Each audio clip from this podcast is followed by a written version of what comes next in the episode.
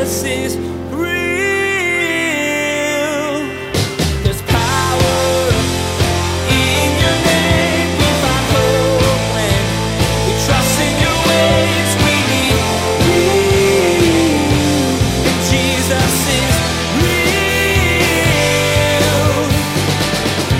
Before David could lead God's people, God needed to give him his own heart. See, David needed to go tend to the sheep so that he could get God's heart, so he can lead God's people in God's way. Now, I think there's an important application for you and I because oftentimes we want the position like the kingship, but we don't want to take the time to let God shape us so that we can fulfill the position in the way that God would have us do. The shepherd knows his sheep and they know him. It's an unbreakable bond, so it's important to choose the right shepherd. Our culture tends to latch on to celebrity figures to the degree of worship. Some of us have latched onto a particular teacher or pastor. But there's only one shepherd that's the right one, and it's Jesus. Today, Pastor Daniel teaches about this relationship and the vitality that comes with a bond of love and sacrifice. Now, here's Pastor Daniel with part one of his message Song of the Shepherd.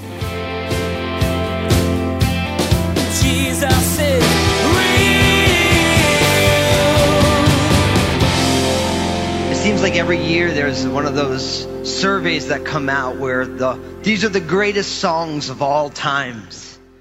How many of us, even if you don't really like the song, you know them so well because they're always there. Songs like uh, Bohemian Rhapsody.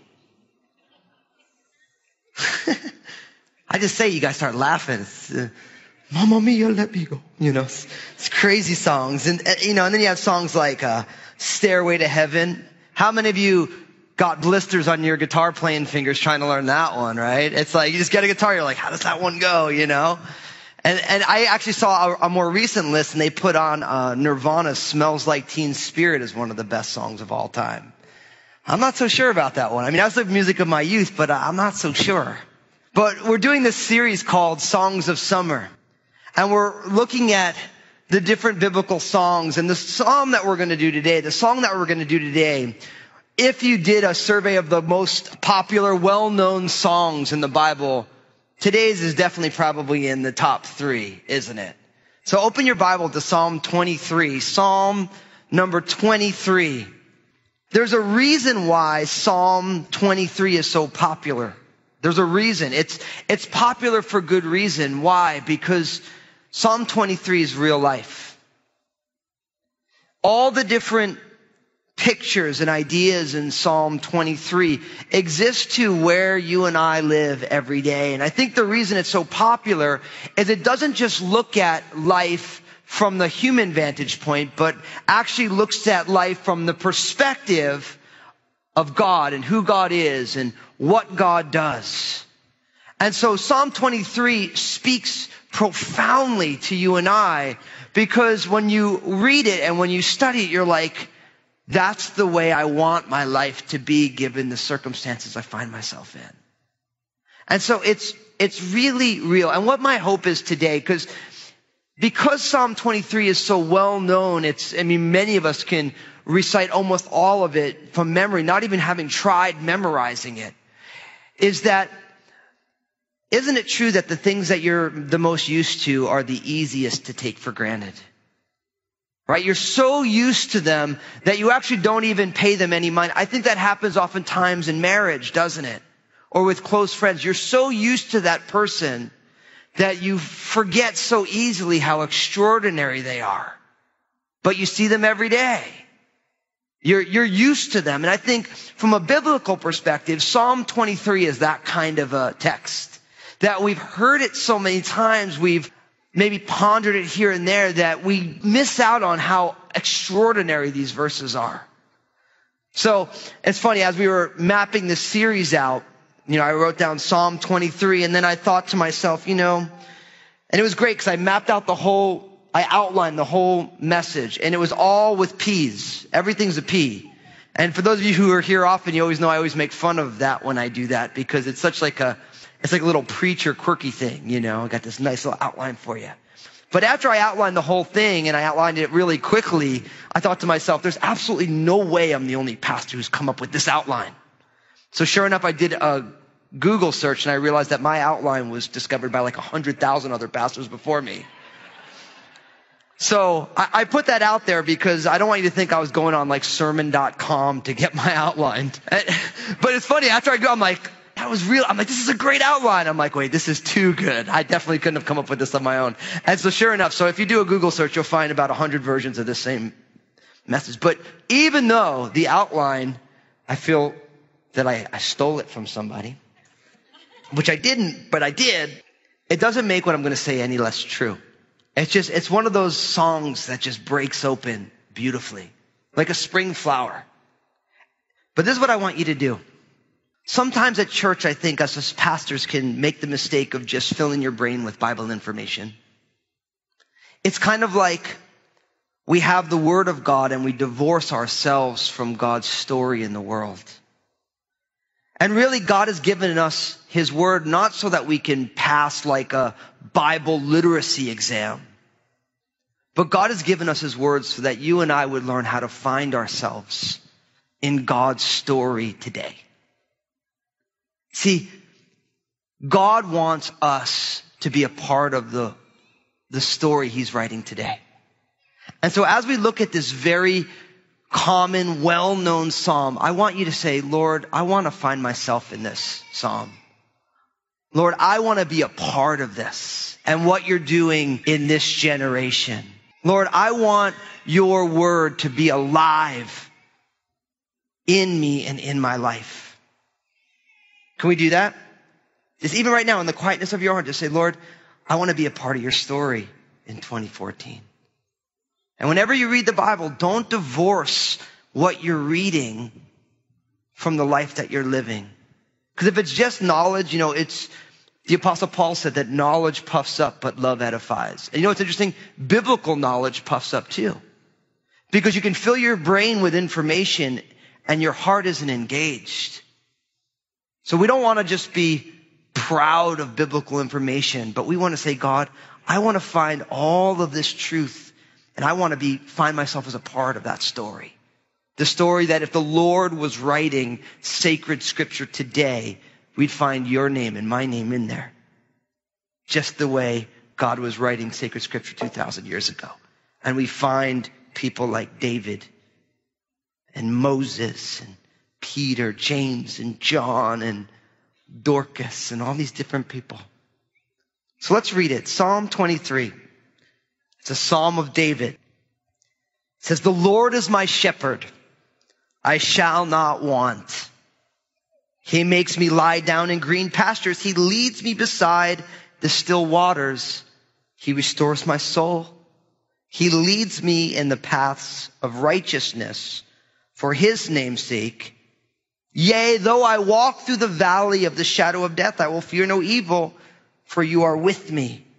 Your rod and your staff, they comfort me. You prepare a table before me in the presence of my enemies. You anoint my head with oil. My cup runs over. Surely goodness and mercy will follow me all the days of my life, and I will dwell in the house of the Lord forever. Now, I want you to notice that this is a psalm of David. Now, this is going to be important because it's a psalm of David, and then the very first few words is, The Lord is my shepherd. Now, if you notice in your Bibles, it's Lord, capital L, capital O, capital R, capital D. That is God's personal name. Some would say that it was Jehovah. Some would say that it's Yahweh. That it's four letters in the Hebrew, right? And it really relates us to when God called Moses at the burning bush. Do you remember when Moses was like, well, listen, when I go to the children of Israel and, I, and they say, well, who sent you? What should I tell them your name is? He said, the I am who I am. So when you think of Lord, capital L, capital O, capital R, capital D. It really speaks of God's personal name, the God who created everything and made a covenant with people. This Lord is my shepherd. Now, what's interesting, the reason I want to bring this up is because David is writing this psalm that says, Yahweh is my shepherd. But you guys know the story about David. David was a shepherd, wasn't he? So think about it. Remember back in 1 Samuel, Samuel was a prophet of the Lord and Saul was the king. And Saul was chosen because he was handsome and gifted. But Saul was, you know, he was a knucklehead like all of us.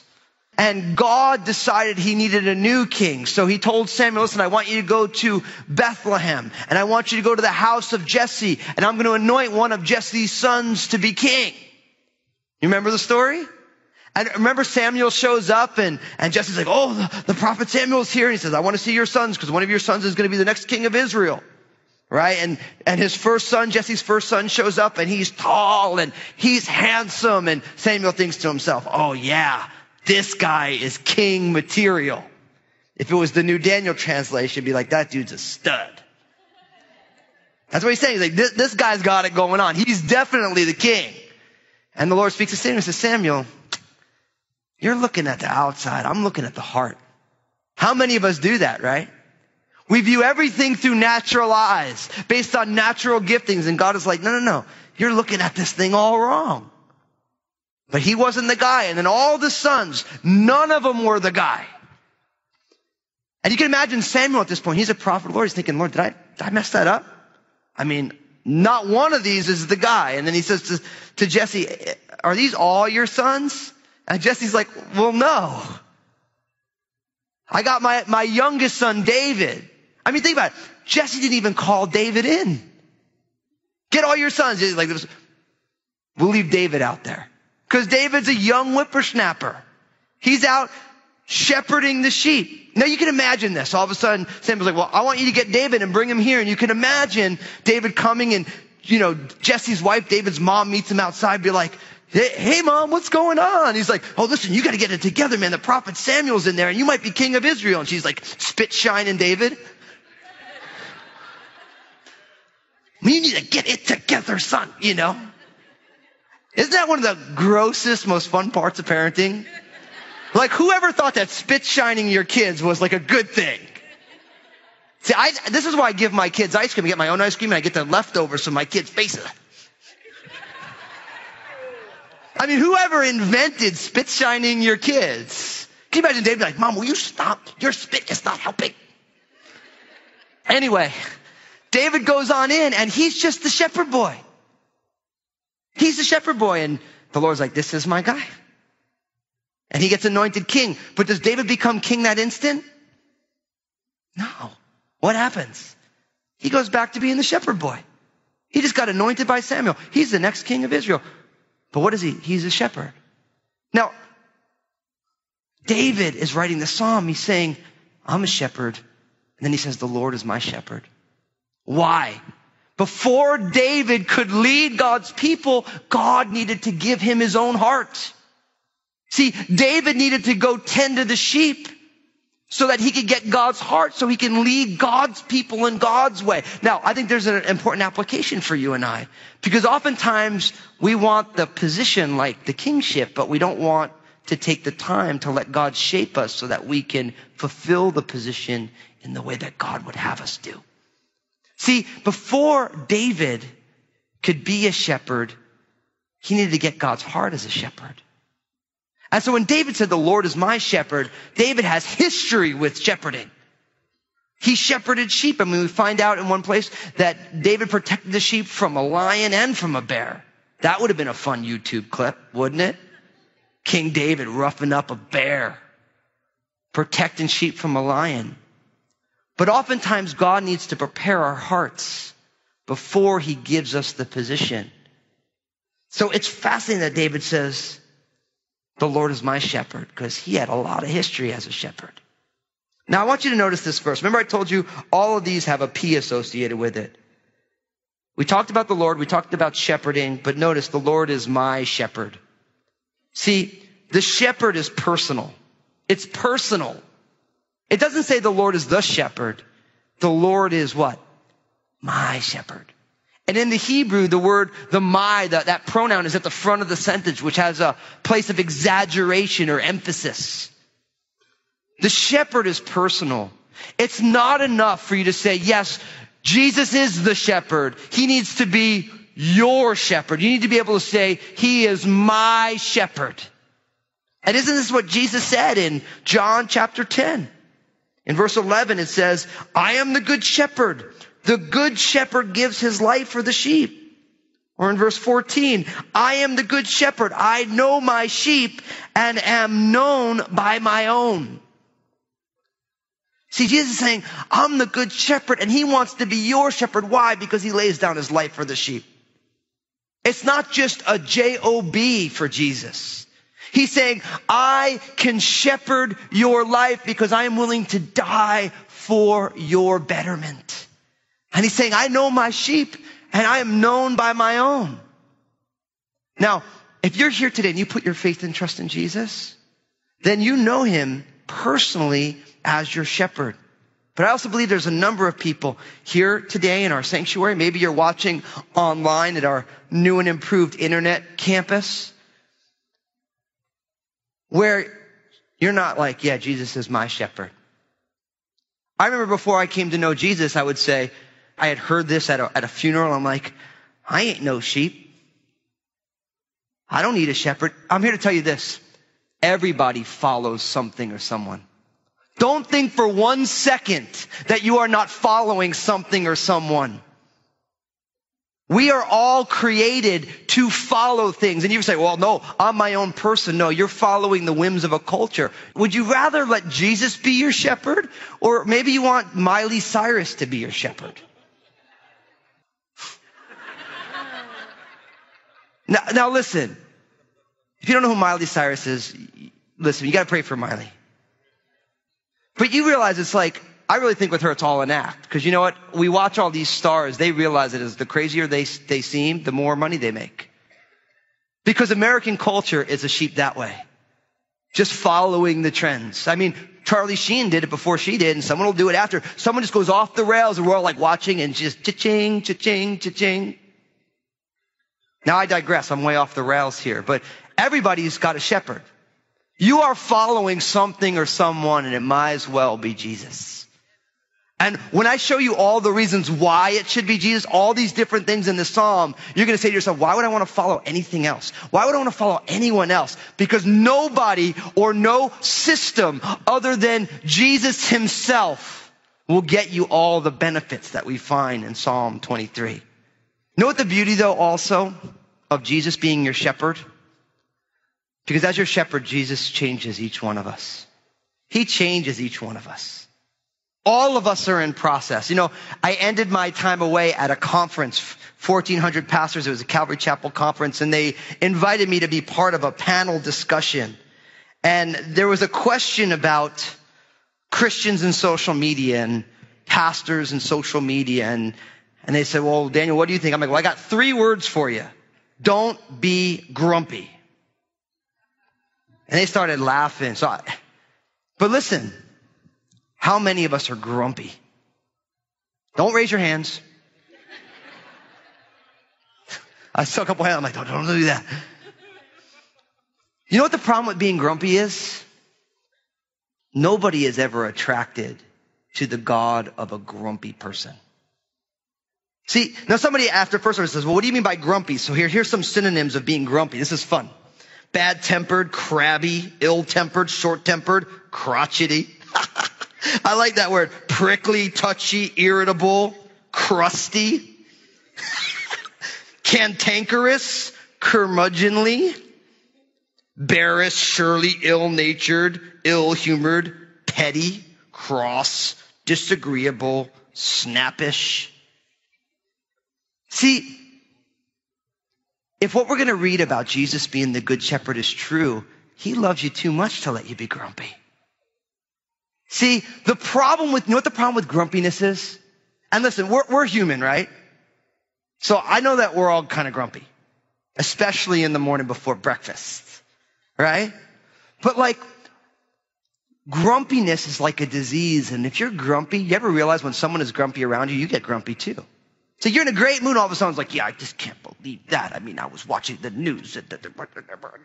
And before you know it, you're like, man, life stinks, man. You just, you just meet somebody because because grumpiness wears off. And it's hard if you're not grumpy to try and stave off the avalanche of cantankerousness.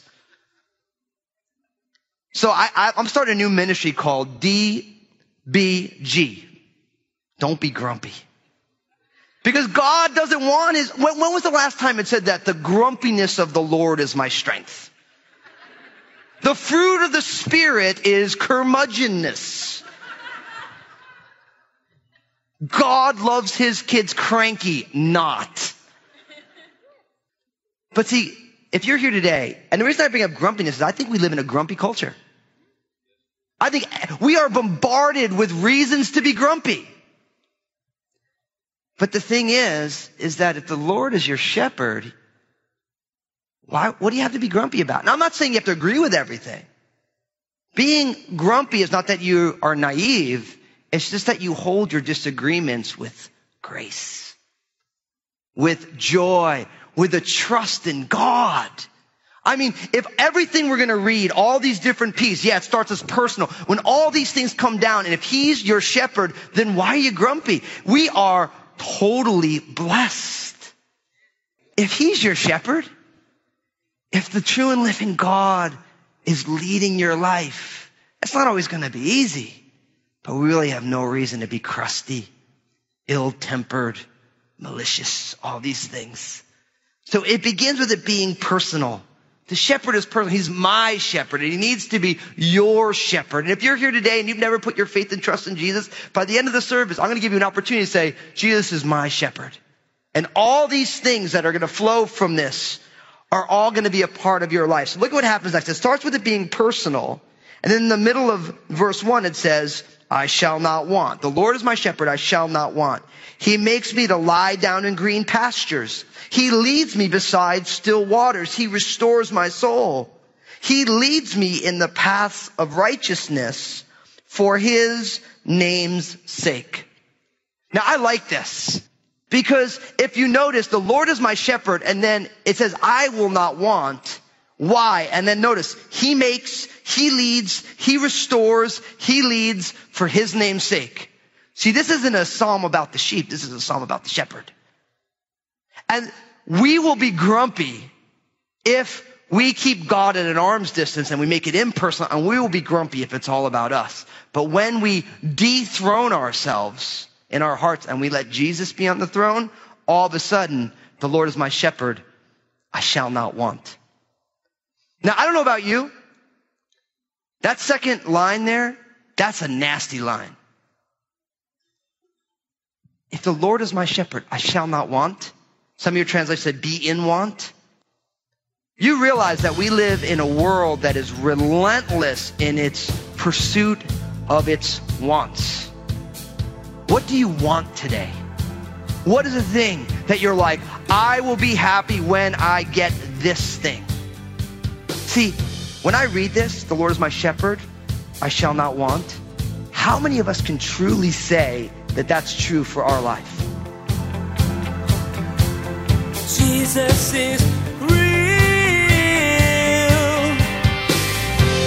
Webster's dictionary defines friction as the resistance that one surface or object encounters when moving over another. We experience friction all around us, from the people at work to the people who won't leave the left lane when you're in traffic. Irritation and friction affect us every day. But probably the most significant area where we face friction these days is when our modern culture collides with our faith. They just don't play nice sometimes. I recently shared a series called Friction with our family of faith at Crossroads Community Church, and I would love to share it with you as well. This series has revolutionized our thinking about how we, the body of Christ, are to exist and engage the culture around us for the cause of Christ. It comes straight out of the book of Daniel. This month, we've created a special mini series from the Friction series just for you, the Jesus is Real radio listener. Here's Josh with the info you need to get yourself a copy.